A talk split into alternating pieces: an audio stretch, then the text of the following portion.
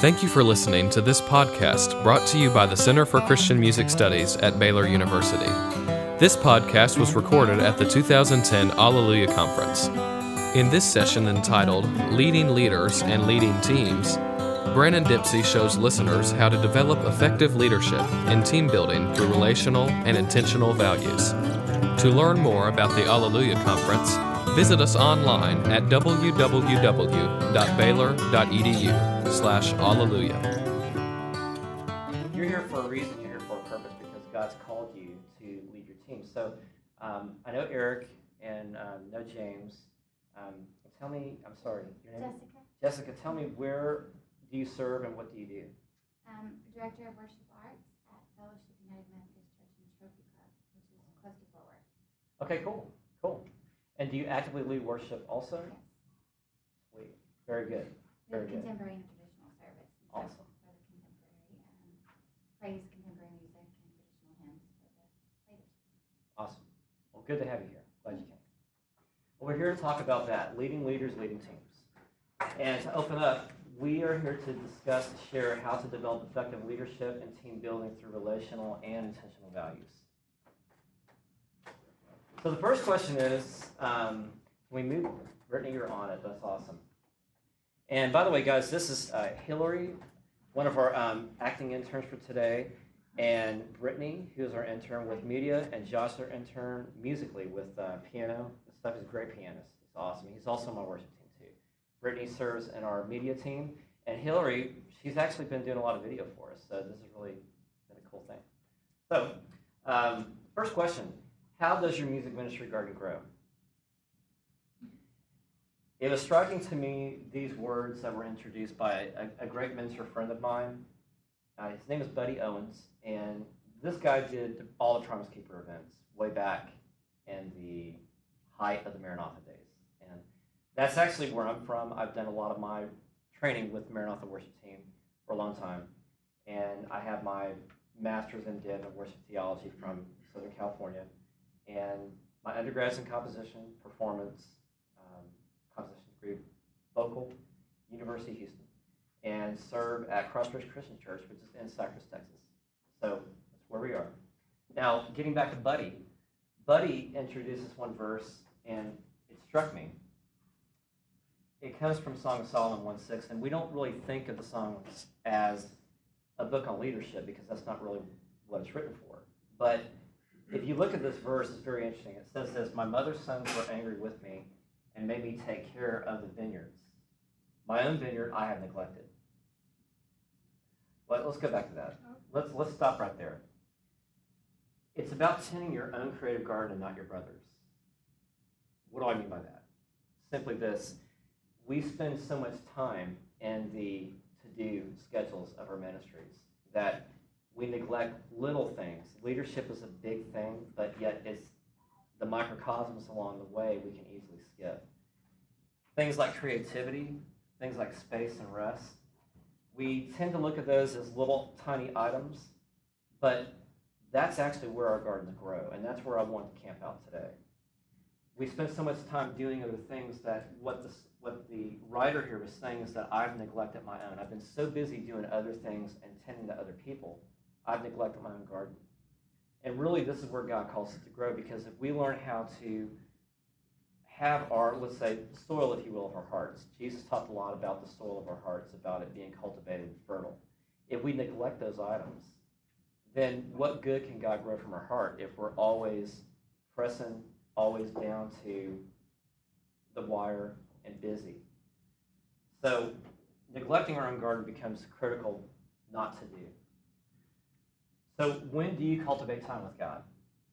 We become so quenched from pouring into others again. I, I just said that, that he was pouring into you. That's really the main deal. So in tending your garden, it's about choosing the right foundation. The soil is where growth happens. And cultivate your soil to become good. Feed, I mean, what are you feeding your gardens is basically the question. Are you feeding it with, you know, task after task at church? Is it rehearsal after rehearsal? Are they just items, items after items? And we know that by feeding our garden with good things, like what God has given to us, His Word, Spirit, things like rest, uh, really, there's a lot that can come from that. So, and also pruning the garden is important too. Yeah, you're good, Brittany.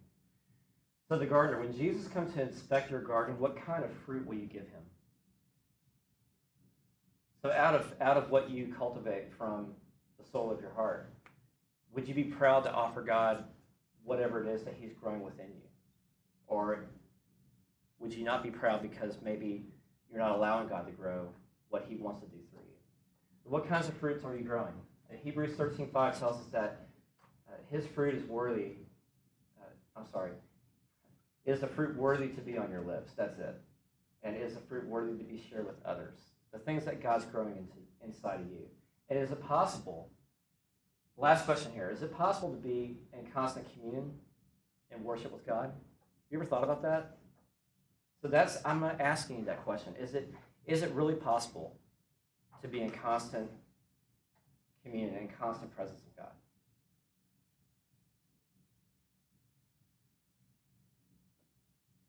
I would say yes. It's just extreme. It's kind of hard. Yeah. We, we, we fall short a lot. Absolutely. I think that we're trying. We, we need to be working towards it. Right. Agreed. I don't think anything's impossible with or through God. I just think it's so easy to get caught in the craziness of ministry too that Yep. get lost. Well, see, I've I've had and I've heard pastors and worship leaders tell me no. That's not possible. Because these are guys that are strapped by the watch. I don't wear a watch because I just don't believe in you know keeping my focus here. I'd rather keep it here in my heart. But a lot of guys are so stressed with this, and even for me, it's a temptation to think about time, to think about things I got to do. I'm a perfectionist. That's that's my those are my imperfections. I like to perfect things. I like to be busy, it gets me in trouble. Those are my weaknesses. And for a lot of guys, we we have a hard time admitting our mistakes and our weaknesses because it gets us into the constant communion of self, I would say. And I've been there. So look back on 48 hours of your worship life. And, and I don't, when I say worship life, I don't mean your Sunday life. I don't mean the time where you're worshiping in congregation or the time that you, your daily time of private time with God. I mean the whole whopping 48 hours. That's waking up, that's going through, the, going through your day, through your job, school, whatever, coming home, eating, sleeping again for 48 hours. Here's a question Are you proud of those 48 hours of what you spent? And were they of worthy to God? Then here's the second question Would you give those 48 hours to someone else? Okay, here's the third question. If you gave it to someone else, your 48 hours, would they give it back to you? Or would they keep it? I know I can look back on my life and think, you know what, the last hour wasn't good. And I would not dare to share that with anyone because I know if I gave it to someone, they would just hand it back and run the other direction. So I think it's only healthy for us to ask those questions. The kind of life that we live is the kind of life that God wants to be more a part of to, to integrate us to be more fertile in what He's wanting to grow deep within us. And if we don't let Him, our gardens become quenched. Our gardens become yellow and dying. So the alternative 48 hours, continual presence of God. Just an example. Let's talk about the effectiveness of a team because if we talk about teams, that's an outroot of who you are as a leader. It's an outroot of who you are as a person. How you lead your team is reflective of how you live your daily life personally. And that's a fact. There's, there's not, look, I tried this. I started out leading worship 18 years ago, and I thought, man, if, if I can just put on the front, you know, be good at rehearsal, be good at my job, and I'm cool with that. But then I just go back, maybe home, and just be the way I want to be selfish, perfect, judgmental, critical. But if I put on all this front up here in front of the church, I'm okay because people see me up here. They don't see me back here. That's called unauthentic or inauthentic. And so, how we lead our teams is reflective of who we are as a person. Because if I'm authentic with my walk with God, if I'm authentic with my walk with my wife, my wife is my best friend. Heather and I have been together for 18 years, and we just had a child last Monday. Yeah, thank you.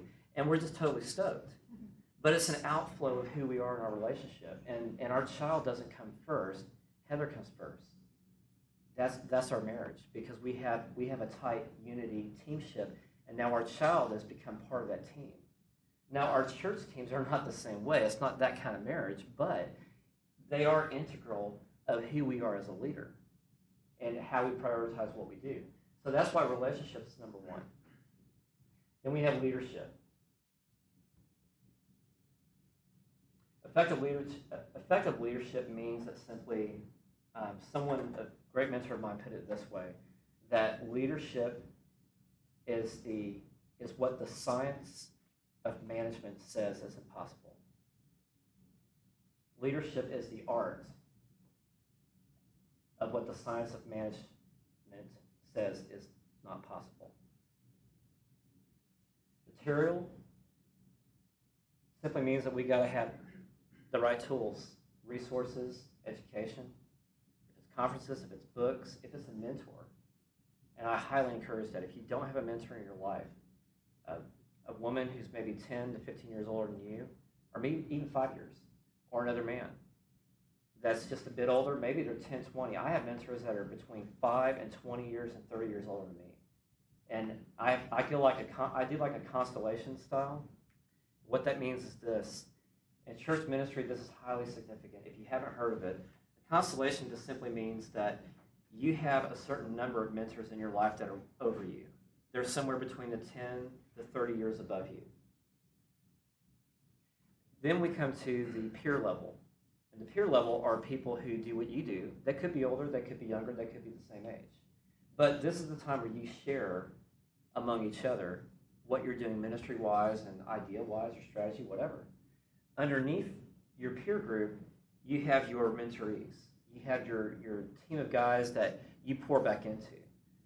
So you see what happens? There's a constant flow from mentors and leaders that are above you to your peer level to those that you're leading. And that, that means those that you lead in your team, those you lead in your church. It could be somebody that maybe you're you got a unique relationship with and they're in Sunday school. Maybe they're not in your team, but it's somebody that you take care about and you want to see them grow in Christ. Okay? Rhythm and groove just simply means as far as the five synergies of an effective team, rhythm from the heart, groove from the worship team, and conveying emotion and compassion within worship and connecting the two together. Where it's not about music, but about the heart. Dreams. Are you a dreamer? How much time do you spend dreaming? Hold on, go back.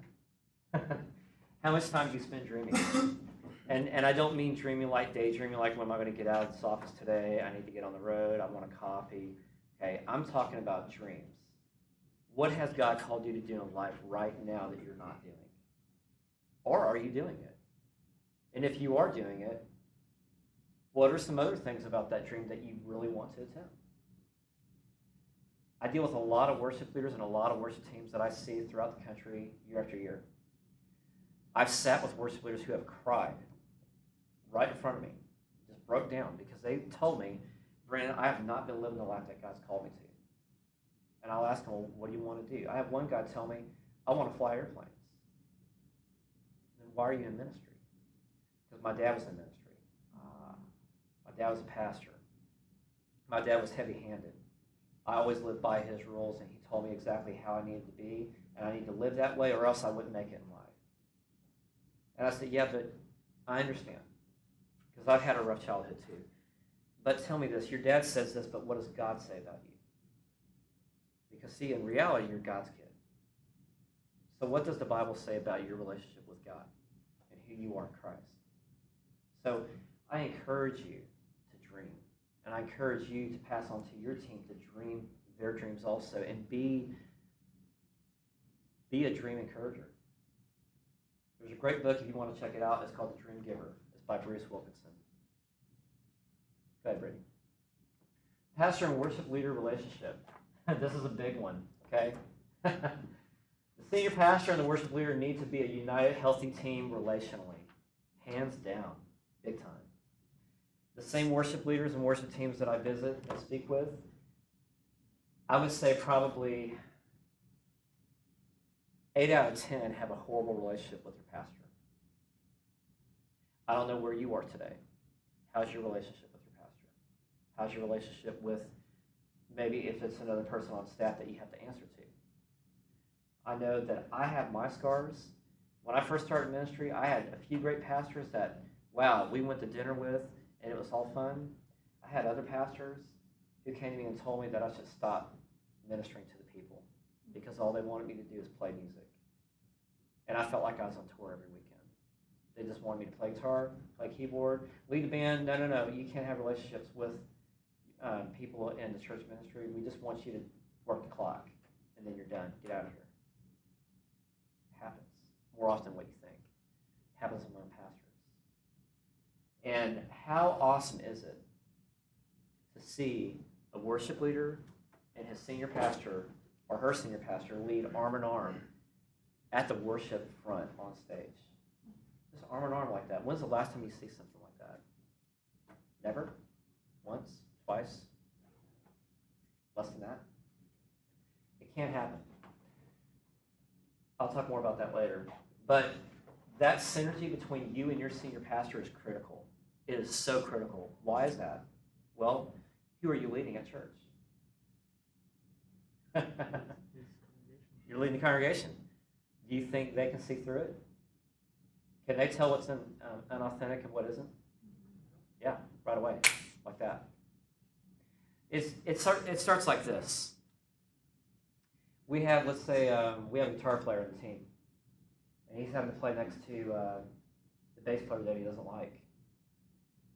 And you're playing along, the guitar player's just doing this the whole time.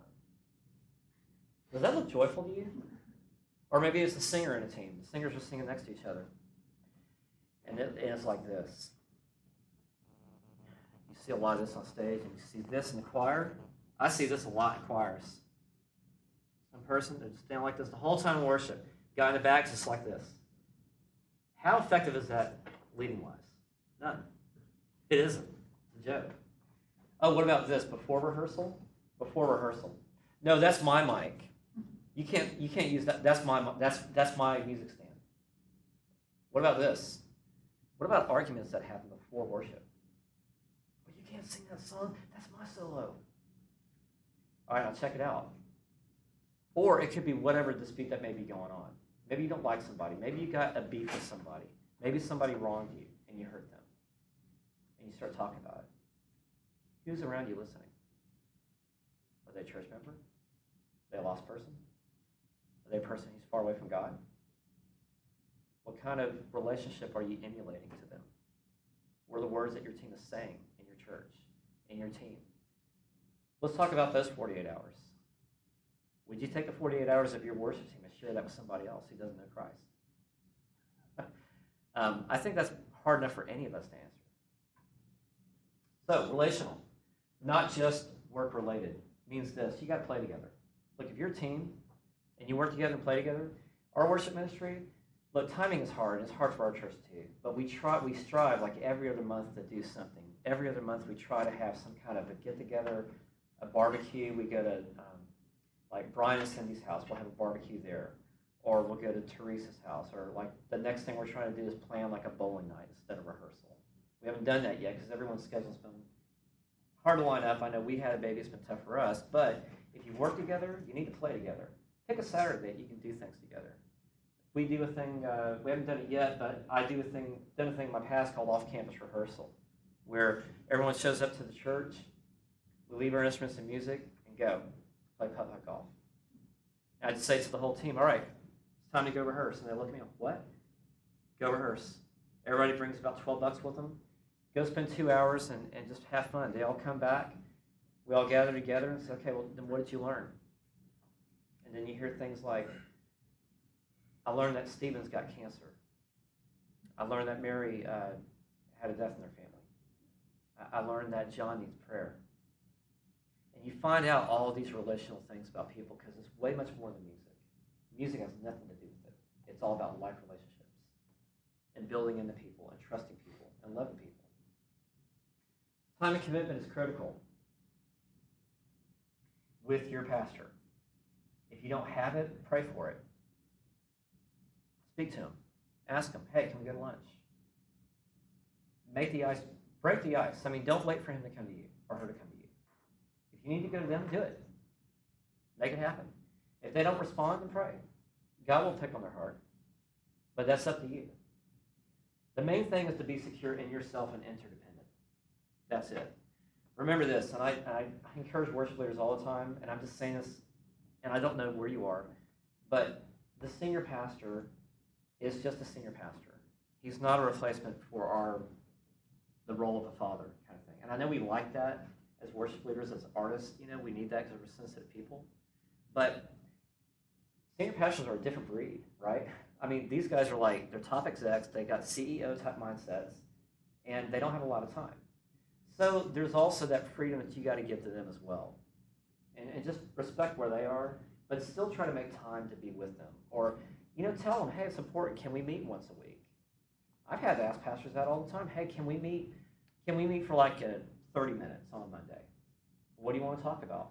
And just tell them, hey, I just I just want to learn about what you do, learn about you, so I can be better at what I do. You know, stroke the ego a little bit. It works. You know, it really does.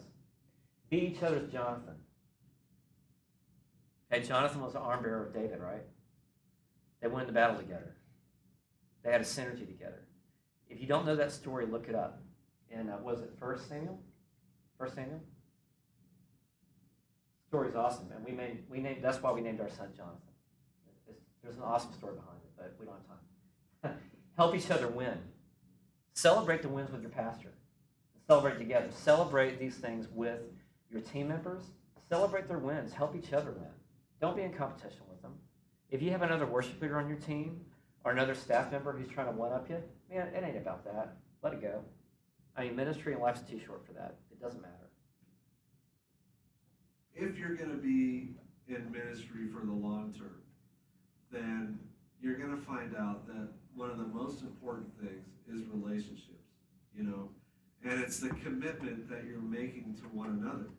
The minute the minute you don't feel like the other person is committed to you, then you start to check out, you know, and and that's why you know I was thinking of the whole the whole envy thing. You know, it's it's think about it. You know, it's a feeling in your gut when someone calls a church office to ask if the pastor's preaching this weekend, or if the worship leader is using the A team, and you're not included. You know, and the same thing can can work for a pastor. You know, the the church that I worked at for many years, people would call every week to know if the worship leader was leading that weekend, that particular worship leader. And, you know, it would be easy for the pastor of the church to feel like, man, how come they're all calling for him, but no one's calling for me? I'm the pastor, I'm the guy that gives the message. That's the most important thing, you know. But when you have unity and when you have a commitment to one another, those kind of things don't throw you off off base, you know. But those are things that you have to sit down and you have to talk about. You know, because if you don't talk about them, stuff will start to rise up and if worship's more popular at your church than say the the preaching message, you know, all, all of a sudden you've put everything off balance. You know, or, or vice versa. Everyone's trying to kind of fight for their position, but when it's a team thing, you realize the only position you're fighting for is the mission and the vision that God's called you guys to walk out together. You know. We do these podcasts about two, three times a month and they're just relevant conversations. It's not about, hey, who's got the cool worship song this week or this month. I mean, we do a little bit of highlights of news, but mainly it's rele- relevant messages. We'll have guests come on to talk about real issues that we all go through as teams. So check it out. It's just worshipteamtraining.com slash podcast, and we love to have you join us. Uh, the relational value of the worship leader and their team. So ministry is about people, not programs. Lead by modeling, not by dictating. Do right, basically. Lead it out, model it out. Even if you think, hey, this one person's not maybe where I where I think that maybe they can be, you know what? Then you can just lead it out by example, just by modeling. It's not about the words that you say all the time it's really about your actions and what you do. Celebrate the wins, and we learn from their losses together. Look, we're all going to make mistakes. I know I have. I, I make my mistakes a fair share of them. Part of life. So learn from them, walk through them, walk through them together with your team, and celebrate those wins. No one's perfect. A good working team is a good playing team. Talk about that too. People are in your team because mainly they want to be, okay? Not because they have to be there. So, like at rehearsal, Sunday morning, or other meetings, you know, your volunteers that come up, and I'm not talking about interns, I'm not talking about hired staff people, because those guys are expected to be there at functions that you have, such as rehearsal, Sunday leading, whatever, okay? They're expected to be there because they have a role to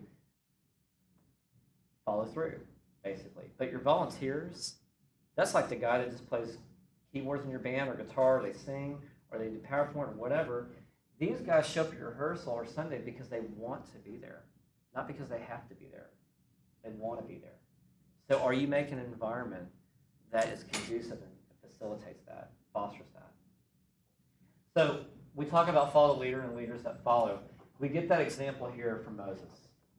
And what I love about this passage is that we get right here where, where God says, no, I'm sorry, Moses says, If you are pleased with me, teach me your ways so I may know you and continue to find favor with you. Remember that this nation, this nation is your people. Here, Moses is seeking God's permission. He's seeking God's permission to lead him. That's the difference. So, how often do we do we ask God of that? How often do we come to God seeking God's permission for God's leadership? I think think about it this way. That's what King Solomon did. If you read the story of King Solomon when he first became king, what was his first prayer? Do you remember? What was his first prayer to God when he became king? So that he would be able to lead like David had to be, be equipped to lead? Yeah. Yeah, he did. David's David's words, and I'm paraphrasing, his words were, Lord, give me the wisdom to lead these people. And God honored him. And God said to him, I will honor your prayers because you didn't ask for riches. You didn't ask for fame. You didn't ask for success. You asked for wisdom. The Lord replied, My presence will go with you and I will give you rest. We see God here granting access to Moses. And then Moses said, Of course, if your presence does not go with us, then do not send us up from here. How will anyone know that you are pleased with me and with your people unless you go with us? What else would distinguish me from, and your people from all the other people on the face of the earth? Moses will not move if God is not present. That's the coolest thing there. Moses will not move if God is not present. That's the patience factor. That's the patience factor. We all need it. I learn patience every day. Some ways that are hurtful, some ways that are helpful. But 100% of it, I learn from it. And the Lord said to Moses, I will do the very thing you have asked because I am pleased with you, and I know you by name. Again, God demonstrates not only his patience, but assures his faithfulness. So, as we wait through patience, God gives us faith to carry on through it. Now, if the Spirit of God is not doing the leading, is not leading us, what are we doing? If we're not in God's presence, we talk about the 48 hours thing. What are we doing? We just taking up space on earth? Just kind of going through the motions? Maybe you're still upset about something. Maybe you're just kind of, I don't know, cruising through life with some regret. But we learn how to wait on God through Moses. Moses learned how to follow. And then through that, Moses led through God. Moses didn't just stop and wait and just throw in the towel because he got upset. Moses learned to follow God. And therefore, Moses learned how to let, he learned how to lead the people through God working. So that has a lot to do with situational leadership. Have y'all heard of this term, situational leadership? Yeah, good. Where'd you learn from? Uh, it was a, uh, my master's work. It was Yeah, uh, developing lay leaders or something like that. right. Right. Have y'all heard of that too? No? No one has? Situational leadership simply means it's the ability to identify and adapt to the personalities or quote unquote situation and followership styles of people and using those adaptive styles to empower and guide them effectively. For instance, this. You have a person on your team that asks a lot of questions. You have that?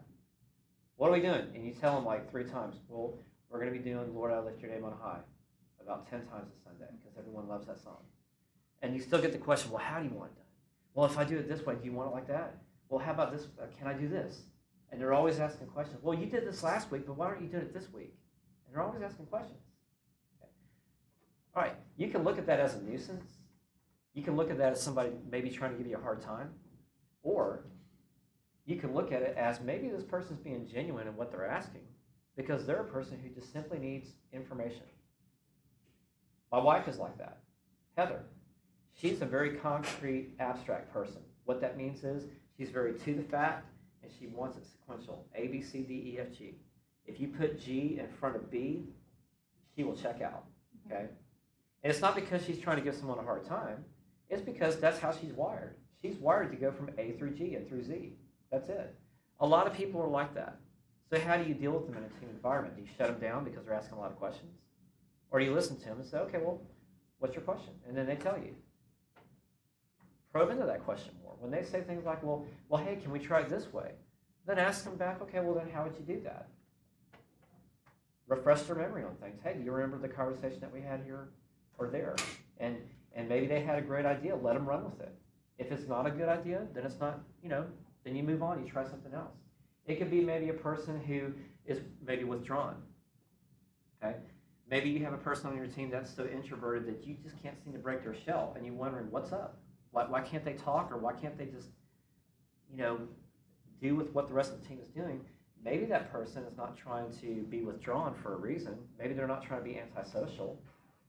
Maybe they could be processing the situation. Maybe there are some personal barriers inside that they can't seem to break free from. So you as a leader need to adapt to those situations. So to a person who's more withdrawn, you either let them have that space, like, you know, James, if he's being withdrawn, I'm either going to give him space to let him feel it out. Because if I just hover over him say, hey, what's, well, what's going on, James? Tell me. And, and I'm just at him all the time, well, what's going on? He's going to withdraw even further, probably. Or maybe he needs me to just come over to him and say, hey, man, what can I help with? And just, that's it. That's, maybe that's all he needs. But that's adapting to the situation. That's what situational leadership means. And that's also how you, you kind of lead out from that with your team. And volunteers respond in two ways is how they are wired and what they interpret. Also, how you are wired and what you communicate. I'm not the best communicator. I know that I have a tendency to be over direct. I have a tendency to be a little bit too, I can be harsh and I don't mean to. That's just how I'm wired. I may not have a bad day at all. I could be having a great day. But I have a tendency to be over directive. That's just who I am. And I could say something to like Brittany or Josh or uh, Rebecca and just say, uh, I'm Jessica, and just say, hey, well, you know, A, B, C, D, F, G, you know, and I may not be thinking how I'm coming across, but I could probably come across a little bit too maybe aggressive, and I don't mean to.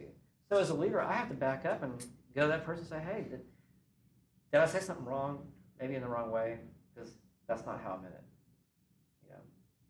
Or maybe I wasn't assertive enough. Maybe uh, you you have people in your team that just want to run over you, that they always want their way kind of thing. You just kind of give in. Well, yeah, okay, yeah, you can you can do this or that, and they ask you silly things like, well, yeah, well, can I can I wear a big uh, yellow hat on stage because I think it goes perfect with my outfit for leading worship, and you're like, well, yeah, because you don't want to uh, go into you know you don't want to confront them you avoid confrontation so you'll say yeah okay you can you can do that. Or can i bring my kid to me kid with me to rehearsal? And i don't they're to scream but is that okay?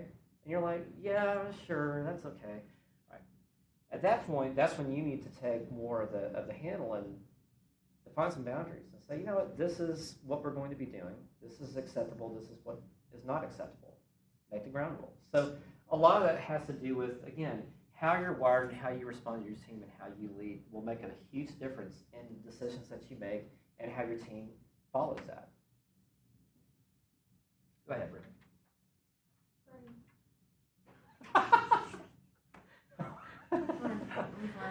no, it's okay. We were we're just joking. We didn't need to go to we didn't we didn't Where's the camera? I know. Hillary, where is that camera? Oh man.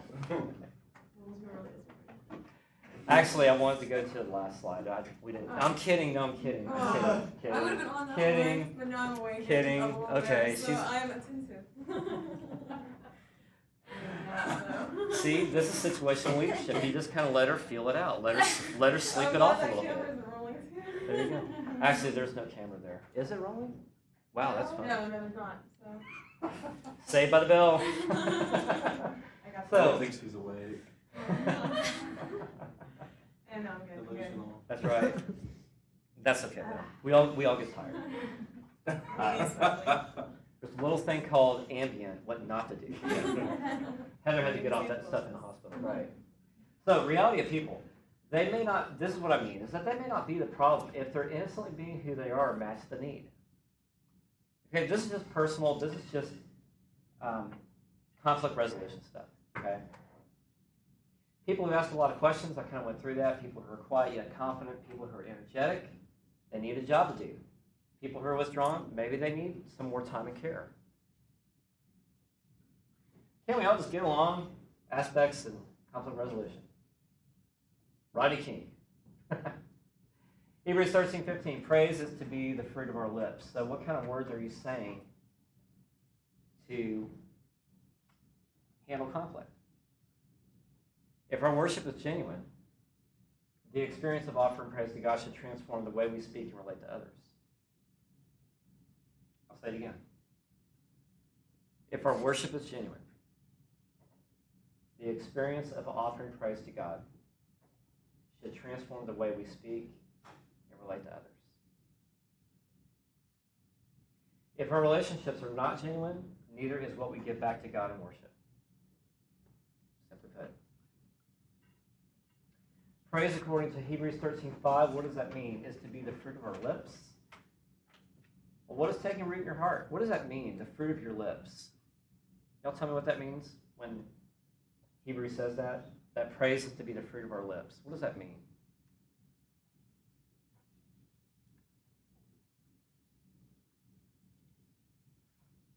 Not everybody at once. It means be careful what you say, kind of like the things that are coming out of your mouth. What you're encouraging people or you tearing people down, that type of thing. What kind of fruit you produce and what's coming out of your heart, really. Coming out of your mouth. Good, Josh. What is taking root in your heart? How is your spirit growing? What is the condition of your soil? Can you see okay, James? I'm standing right here. I want to get in your way. Uh, I didn't see the, the shovel, but. Important part of the slide. It's a good trial. That sorry, that that just reminds me of diaper changing right there. Yeah. Can't help it. Um, what kinds of seeds do you plant from your lips? Thought about that one? If uh, any fruit, any good fruit will produce seeds, right? So think about the things that are fruitful in your life. Are you sharing that with others? And if they were dropping seeds, are they dropping in the right place for others that they can learn and grow from? That's a great question. The fruit of the seed is representative of your soil. That's why Jesus said, What proceeds from the mouth comes from what he meant. As a leader, how do you handle comments, criticism, and conflict? no one likes conflict, right? How many times have you had someone come to you after worship? I don't like that song. Why did you choose that song? What about the pastor? Why'd you choose that song? Because you said I could? Yeah, but you weren't supposed to choose that song. How do you handle that? How do you handle it when you have a team member that comes to you and says, Well, I just don't feel like I want to play guitar today? I'm sorry, but today's worship, and you're saying, What? I don't feel like playing guitar today. How do you handle that? How do you handle it when a church member comes to you and says, you know what, I can do your job better? I'm serious. How do you handle that? You quake, quiver, draw. You fight? Throw a stone at him? Do you listen? You know what? Nine times out of ten has nothing to do with you anyway. That's one of the exteriors that I've had to learn through all my ministry experience. I'm sure you have too. So let's hear what David Morgan has to say, worship leader from LaPorte, Texas.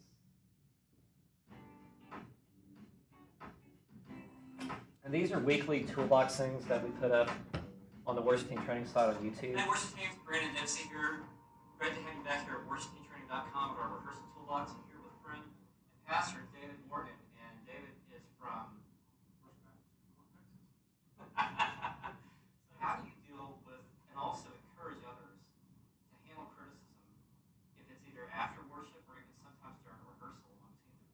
First of all, I think it's important that um, we always remember that anybody's criticism uh, can be a very good thing, and people's opinion is important. So I never try to make people feel like their, their opinion doesn't matter or their comment doesn't matter, especially during uh, a um, worship team practice. Whenever the team is together, we're working together and practicing together. We all give input and feedback to different aspects that affect, you know, primarily the instrument we're playing. Whenever somebody has some criticism, then I look at it as constructive criticism and um, just stay focused on what we're doing and, and understanding that everything we do in worship doesn't please 100% of the people all the time. The important one we're pleasing is God not the individual. So basically, we are to just honor people as they air their comments, but yet by, listen, by listening to them, Absolutely. validating, and then not letting it affect our worship, and at the same time, we also want to esteem them. That's right. Great. Well, uh, David, thanks for sharing that with us. And guys, we'll see you back here. Try this in your next rehearsal and see if it works for you. We'll see you back at the next worship team training rehearsal toolbox. Thank you. And we had worship team. A worship team member came to a pastor. Uh, no, a worship team member came up after Sunday service and said, "I like that song. Why'd you choose that song anyway?" The person replied, "Tell you what. Next time when we worship you, we'll do your songs." That was a senior pastor who said that. That was not a worship leader. A worship leader would have lost his job like that if he said that to a church member. No way. Senior pastor said that. Now, I would not handle that in that fashion, but he could because he's a senior pastor. He can do what he wants. For me, I wouldn't. But basically, it's just through listening. And I want to get to that. The story of Claire. We were doing a song. Uh, you guys know who Tommy Walker is? Okay. Tommy's a cool guy. I've known him for quite a while. And he has a song called uh, How Good and Pleasant It Is. Great song. Chorus line repeats, Praise the Lord, praise the Lord, just constantly. Great tune. It's like an urban kind of fun thing. We did it in church. And this one old lady, after service, came up and she goes, I don't like that song. Okay. So I asked her, I said, Can you tell me what it is that you don't like about that song? Instead of me, you know, saying, Well, we're doing that song anyway, and you just need to listen to it. That's not the approach. But I listened to her and said, Okay, well, tell me, what, what is it you don't like about that song? Well, it just repeats all the time. Praise the Lord, praise the Lord, praise the Lord. I said, Yeah, that's pretty repetitive, huh? She goes, Yeah. I said, Does it annoy you? She goes, Yeah, it does. Okay, good. I, I accept that. And she goes, Brandon, why can't we just sing the good old hymns? I said, You're right. And you may get that a lot.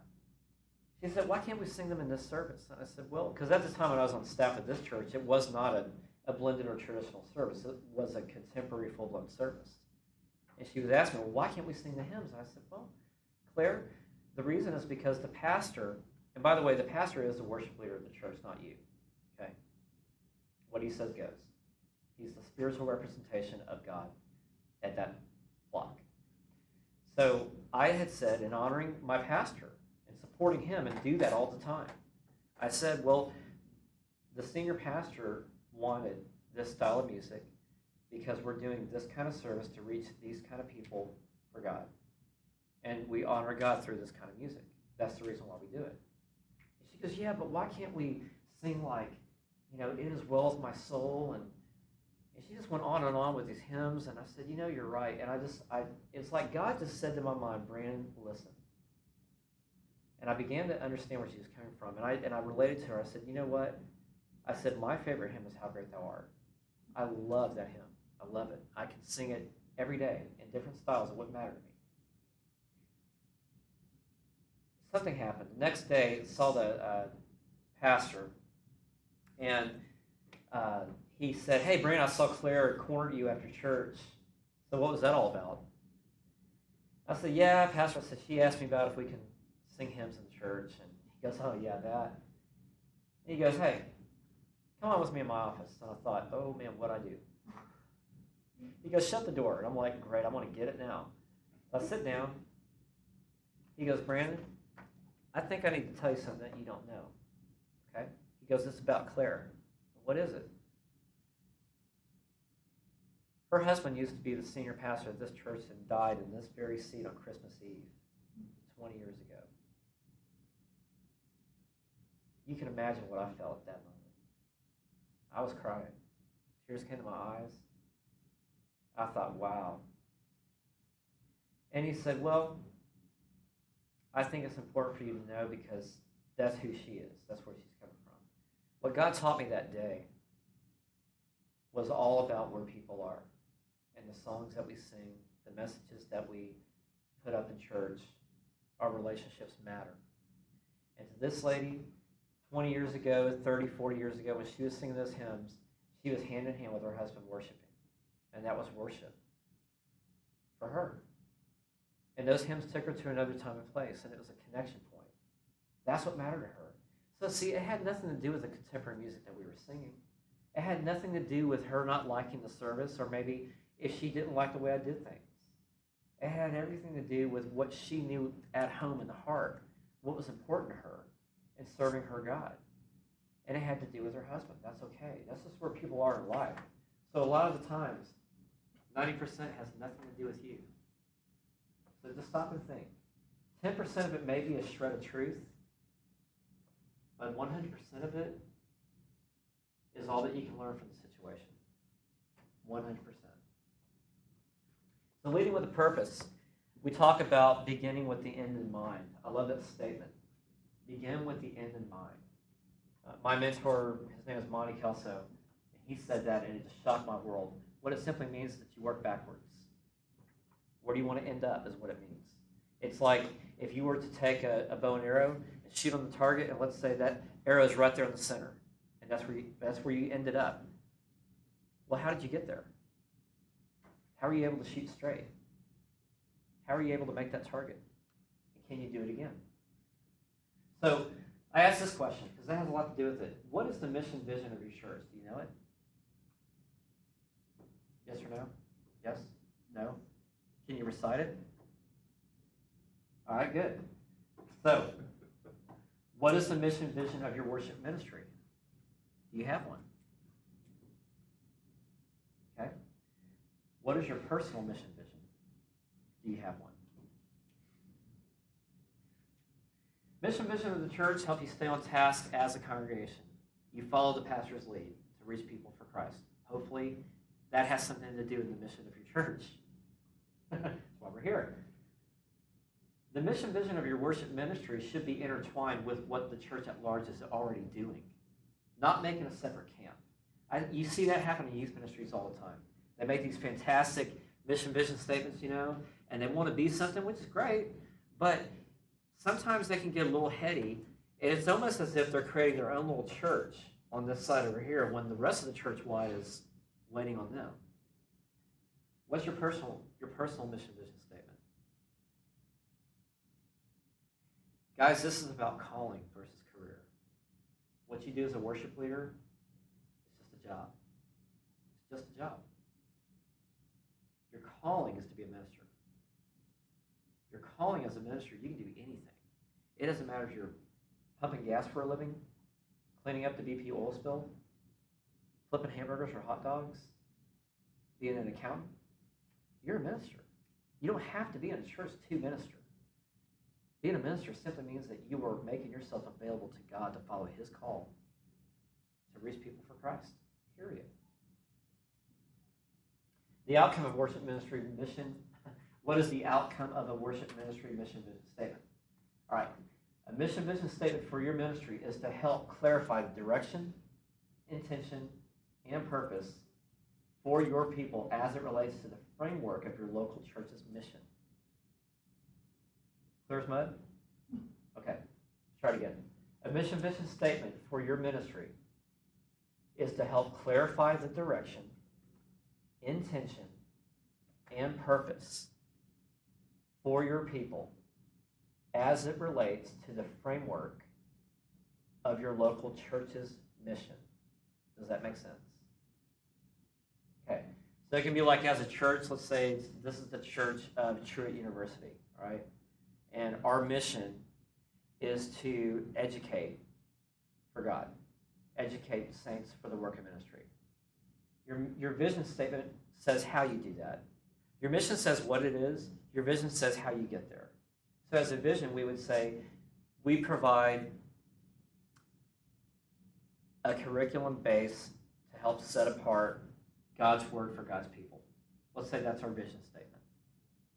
Now, if I was a worship ministry in this, what would I do? I would say something like, well, the, then the, the mission of the worship ministry would be to help because education is important, an important value for this church.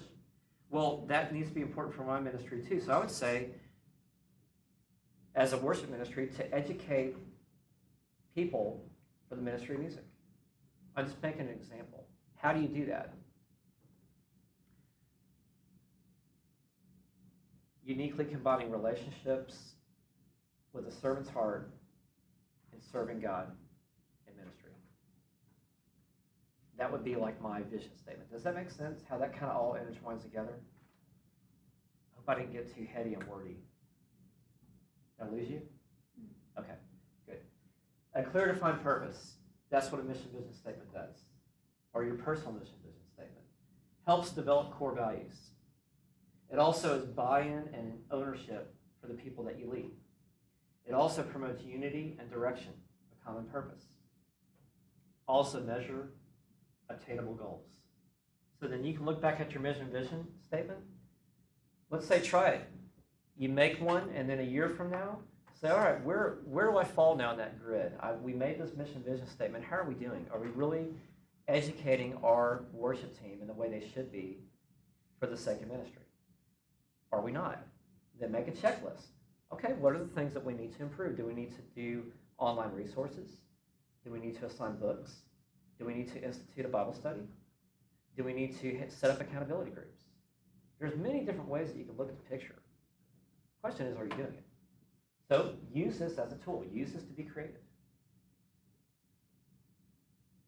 Here's how you can develop your ministry's mission vision statement. If you're asking that question, how do I come up with one? Okay, here you go. This is just ideas. You can make it your own and do what you want with it. There's a thousand and one ways to do it.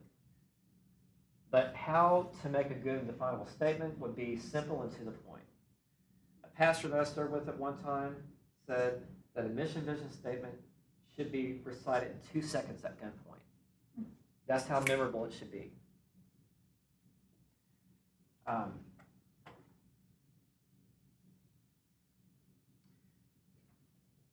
my, my personal mission vision statement is to fan the flame in people's hearts to grow hotter for God. That's my personal mission vision statement. Say that one more time.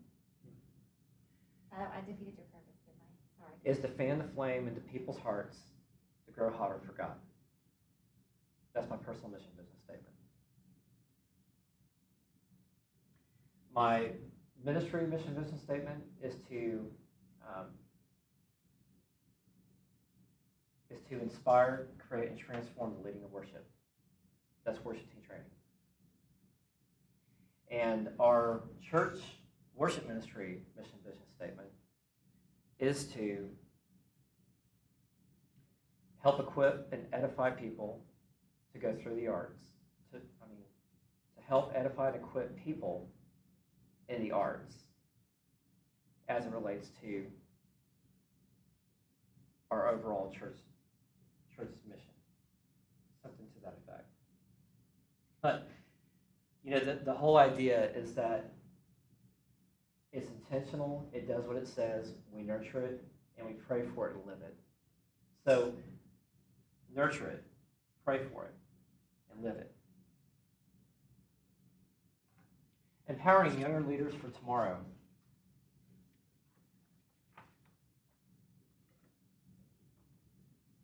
You don't need to be perfect. You just need to be there.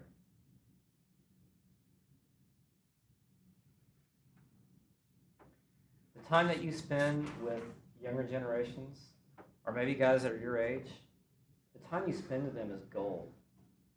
I mean, if it's like, it could be anything. It could be 15 minutes on every Sunday. It could be maybe an hour on a designated day during the week. Maybe it's just an hour a month. But the time that you spend is critical. And why is that? Well, because you want to walk with them in their dreams, in their development. You, it's, it's a caring mechanism. It's, it's life breathing and life giving. I mean, teens of 20 somethings, have a policy to involve them. Turn your veteran member, your, your veteran members, the older guys, into mentors. Even if they're not in your worship team. Find somebody in the church and just say, hey, I know you're not a music person, but John over here who plays drums, he really needs an older guy. Could you kind of, can I put you guys together, you know, go out to coffee?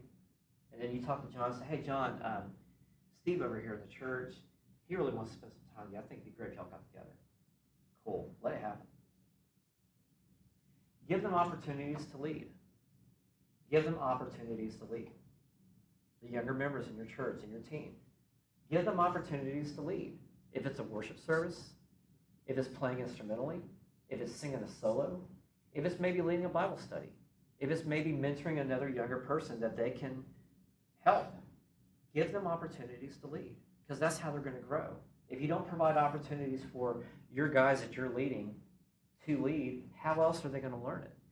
How else are they going to learn things like responsibility and commitment and fun and then learning and growth from it? Because all those things can come out of it. The reason why is this. And here's the other thing too. Give them room to make mistakes. Okay?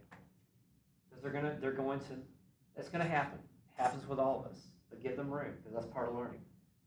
Mentoring is asking, not telling.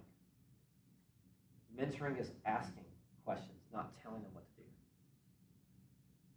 Importantly, here's the bottom line. Think of where you are today and how you got here.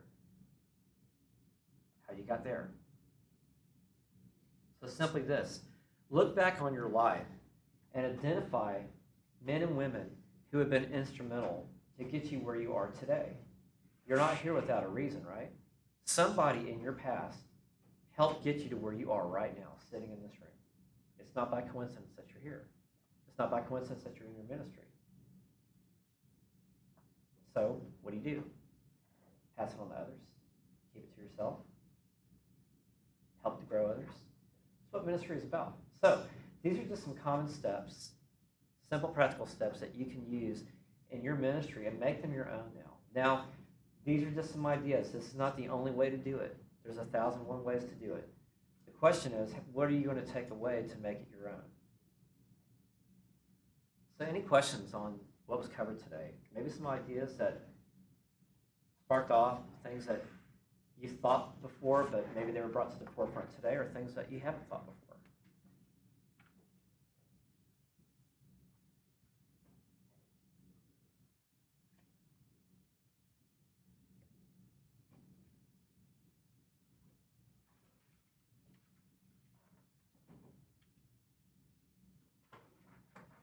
Any aha moments?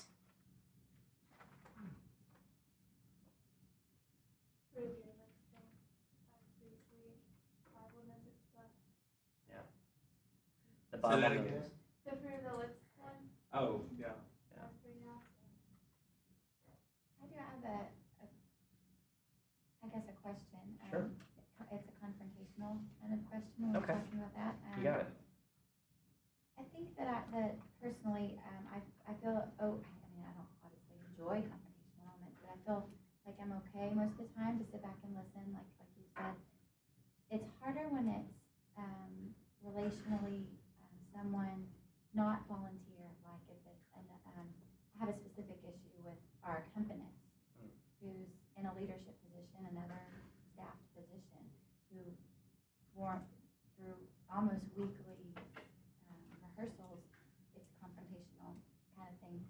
what you- way? Like Example? you were saying, as far as how maybe a congregation member would come up and say, I think I can do your job better, that the, the accompanist will not say that in words, but through, um, actions or, so that's a, Subtly? obviously an issue. Really? Um, yeah, well, I mean, it's not, and that's, that's a harder, um, situation, like, I, I think I'd give a lot more, um, not credit, but let a congregation member go there easier than, I'm, a- I'm a leader even over the accompanist. Right. So that's, that's a harder situation. Right. And it happens in front of volunteers Wow. and, you know, um, so how would you handle that? I would handle it by number one, pulling her to the side, away from the group, and just say, hey, I sense that there's a little bit of frustration on your end.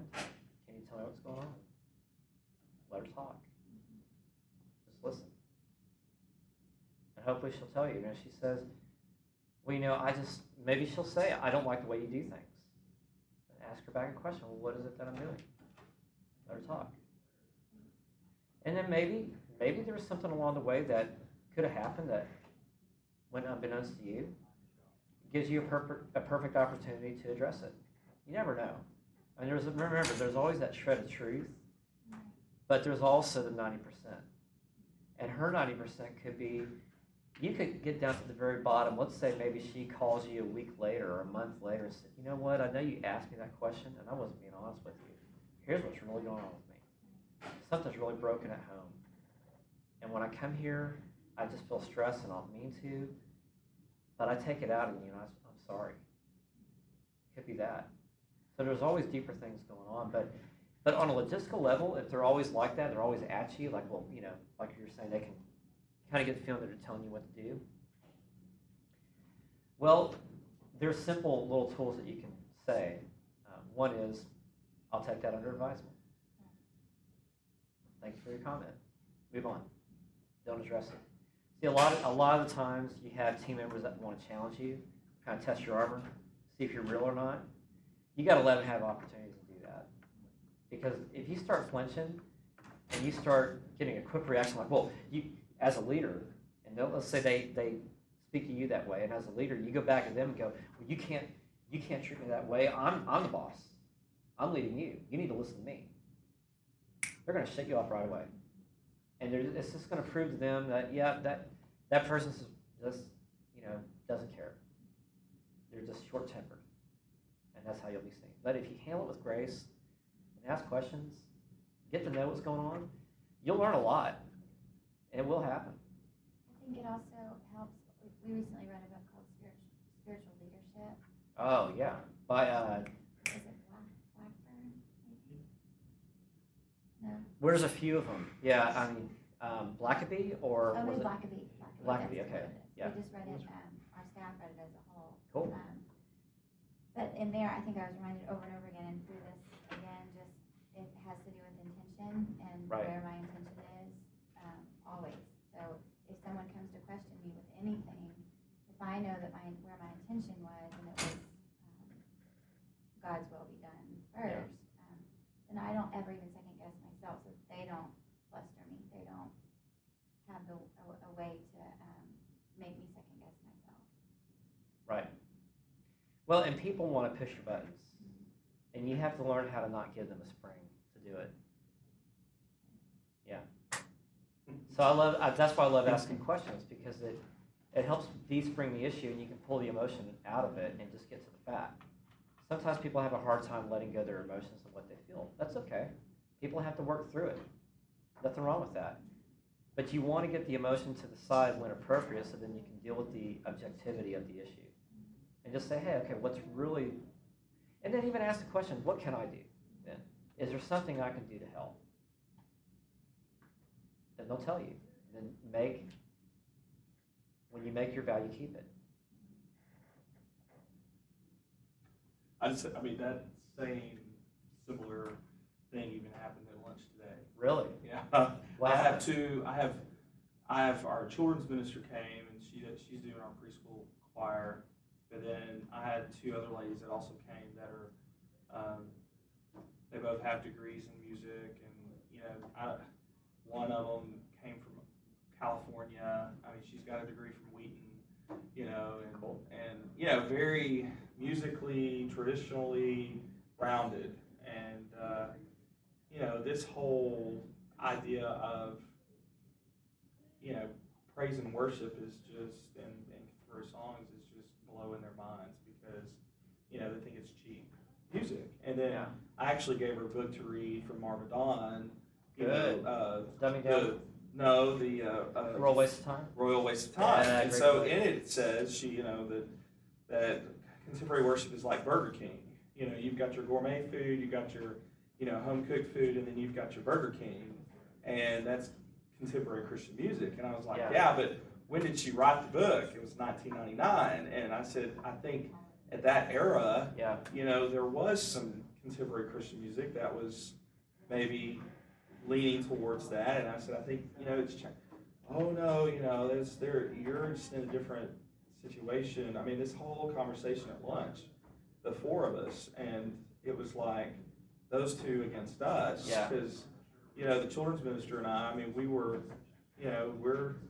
30 and under, and they're 50 and over, 55 and over, you know, and so she's, I mean, it was like I was having the, I was like, God, give me, She was one you up know, just hold my tongue. I know more than because- you. That's what it was. Yeah. You know, and Let her have it. um, you know, and, and I, I love what Rick Warren says in The Purpose from Life that, you know, there's no such thing as Christian music, it's Christian lyrics. And oh, Yeah. she just she can't stand that because she, you know, no, there's a book that says that the music and the lyrics go hand in hand. And I said, so the hymns with the old bar tunes, I said, what do you explain that? Yeah. You know, I mean, those were anyway. It's just you, you know, I'm I'm having to learn a lot, and this is really funny that you were even you know talking about this stuff because you know. Sometimes those, sometimes people with that perspective is so strong, I don't know that you would ever convince them. No. It's not worth it. You're right, and you know what you do? You know what you do? Let them win. Yeah. And I don't want to It doesn't matter. convince them, you know, because that's not my job. I mean, that's my job is to not mess. What I heard somebody say, um, you know, refer to those people as either you know the leaky balloons or don't don't major, uh, don't spend major time with minor people. You know, not that they're minor, but they're what they're what they're causing is minor. You know what Yeah. I mean? You know, and don't um, don't give in to that because I think you know sometimes you know Satan uses people like that, whether they realize it or not. But you know, just to affect your own personal ministry or where where you are spiritually, you know, to, to bring to bring you down. But Yeah. Anyway, because it's wearing. Well, then, if you can't compete with them, let them win. Yeah. It doesn't matter. I might move on. Just. Well, yeah, I mean, it's just so much. I think what you did was not bad. I think that it's good to try to educate as much as from your Yeah. as you can, Yeah. and then you just gotta let go of God. I mean, they gotta. It's so much easier that way. I mean, there's there's people. We were talking about this this morning. My interns know this at our church. There's, you know, we have this flock of people that they feel like, yeah, traditional music is right. So okay, who cares? I just let them. You know, we talk, and I'll just say they they even tell me, well, yeah, well, the music could have been better if you did this hymn, and I just laugh it off now. I'm just like, yeah, you're right. We could have done that hymn, couldn't we? and they just look at me like, I don't get you. Why aren't you getting mad? And I'm like, because I don't want to pick a fight with you. Yeah. 'Cause that's Pick what a your lot of people- Well, a lot of people, yeah, exactly. They, they just want to throw things at you, and it's like, man, it's not worth it. It really isn't. It's not worth the time or energy. Look, I'll tell you, I served at Second Baptist, and I was in their children's worship ministry in Houston. You know anything about that church? It's, it's 20,000 people, 800, 800 kids, just K through 5 in worship. And I led that. Here's the difference about Second Baptist that you won't find in any church. Beth Moore goes there. Yeah, you have church members that come up to the uh, to any minister or leader, and they say things like, "You know what? I don't like the way you do things."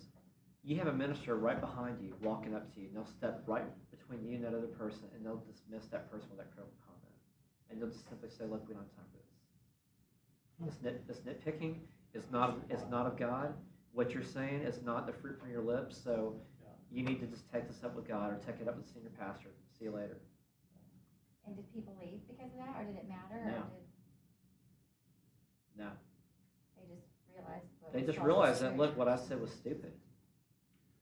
You know? You know, but I think the, the, in the main thing, like, like even in our situation, you know, the church is in transition, the pastor, the staff is on board with, and the leadership is on board of, of a direction maybe that God's placed on the pastor's heart, like you said, but, you know, I think that's, that's the key is, is being together, unified as, as a, as a core group, Yeah. as the team, you know, like you said yesterday, there's no I in team, and you've got to remember that because, you know, if you, if you're not, if you're in it together, then, you know, bring it on. I mean, because that's, that's the church's goal is to minister to the people Right. and to that people group and uh, whatever the, whatever that demographic's gonna be, you know, and the, Yeah. the, the direction it's being led in. Yeah, I mean, look, there's there's way too many people coming to your church that want to know more about who God is and how they can grow in their relationship and knowing Him. It's not worth spending the excess energy trying to prove who's more right in the situation because you're still mad at them. It's of no value. Look, if you're still hurt, you deal with it with that person, come to them and, and work it out. Beyond that, you have a community to worry about mm-hmm. who's seeking Christ, who's far from Christ, those who walked into your, your church doors who maybe walked away from a divorce that day. You don't know where they came from before they come to your church. And if all your church does is just bicker and complain, and in your worship team, there goes there goes the salt and light factor that Jesus talked about.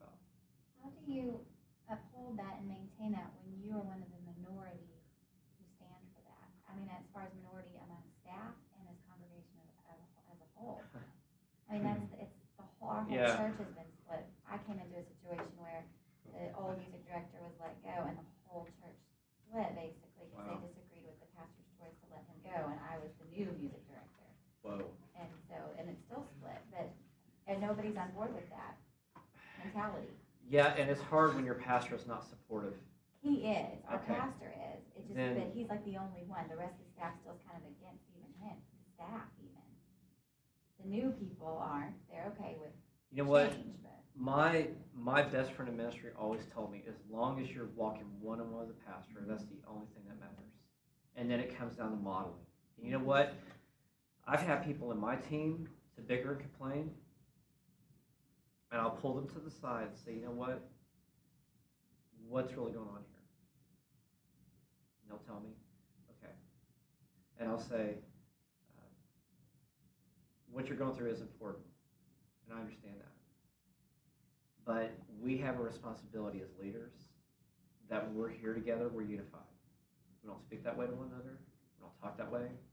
And I really need your help. And it, and then offer the assistance. Hey, is there something that I can do to help you with whatever that you're going through? How can we walk through this together? So you give them a tool. You you make the boundary, but then you also make yourself available to help them. And you can even say things like, "Look, um, what you're doing, um, them to, if they're being nasty with somebody, hold to the side and say, you know, if you have the support of your pastor, you can do this. And I would talk to your pastor first and say, hey, so and so has this issue with me. How can? Ask them. What's what be an effective way to, to deal with it? They come to you, um, let's say, and they got a complaint, your, your member, your team member, whatever, and they tell you the problem, they're bickering at somebody else, you can, if you got the support of your pastor, you should be able to say, what you're doing is, what you're doing is unacceptable and not wholesome to the group. So this is what I, and they're like, well, they get all mad, okay. Then you say this. We have a service to do. We have an objective to meet in rehearsal. These are the, this is what we need to do, and I need to have your help to be unified with heart and mind, spirit and attitude. And ask the question, are you with me? Well, yeah, but I haven't. No, no, no. Are you with me? And you can even ask questions like this, like like this applies to late stragglers to rehearsal that keep coming in late, whatever. You can say this to him also. Can I rely on you to be here? Form a commitment with them.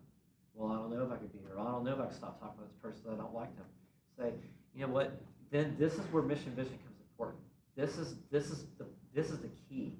This is why we do it. Here's why. This is beautiful.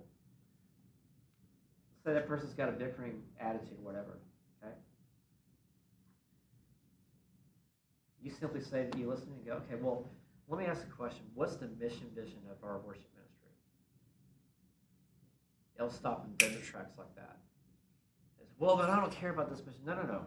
We've done this. To, we've worked through this together. Get get buy-in and get teamship from your your your peeps as you form your mission vision statement. Throw out a few ideas to them. Say, hey, does this sound good? We're trying to work on a mission vision statement. I really like your input. Do that. It helps build community and buy-in. When you get it framed and made, and then when you have these squabbles later on, you then you can say, you know what? Um, six months ago, we talked about forming a mission vision for our ministry. You remember what we talked about? We talked about things like, you know, healthy positive attitude, spirit of willingness, adaptability, and unity. They'll say, yeah. Okay, then what you're bringing me about this person or what you're doing here to that person, how does that fit into the mission vision that we came up with? Seriously, you can hang your hat on it. And if they have a problem with it, then you can say, you know what? I encourage you to spend some time to think about the mission vision of this church and how that relates to what you're going through. How can I help you? Because I want to see you win. I want to see you succeed. I don't want to see you frustrated with this other person. I don't want to see you frustrated with you trying to tell me how to do my job. so I'm going to charge you, challenge you, so I can help you. Come back and let me know. And I've, I've, I've even had to put people on hiatus because they just could not get over the problem. And I simply had to say to them, look, this is a frustration to you. You know, I mean, you're not disowning them, you're not rejecting them, but just say, look, what you're telling me is legitimate. You're frustrated, right? You're like, well, yeah, you bet I'm frustrated. And you can say things like, validate them. and Just say, I can see why that's important to you. If it wasn't, you wouldn't bring it to me, right? Well, yeah, you bet it is. Okay. Well, if you're this riled up, don't you think you need to work through a little bit, take some time off, and cool down? They'll think about it. Then that's if you need to if you need to say at this point and draw the line to sin, you can do that and just say, you know what? I don't like seeing you frustrated because it's it's not good for you. It's not good for the group. It's not good for me. How about you just take off for a few weeks, just to work it out? And in the meantime, how about invite this person to coffee? If you want, I'll go with you. But I think it's better if you two go. Provide some outs for them. Help them through it. Don't don't condemn them in, in their sin because that's the Holy Spirit's job, not yours. But you're just to help facilitate. Facilitate them. Facilitate, rehabilitate them. So, okay, well, let's get to a healthier mindset. What can we do together? You'll find you will find out that they will provide more answers than what you can shake a stick at.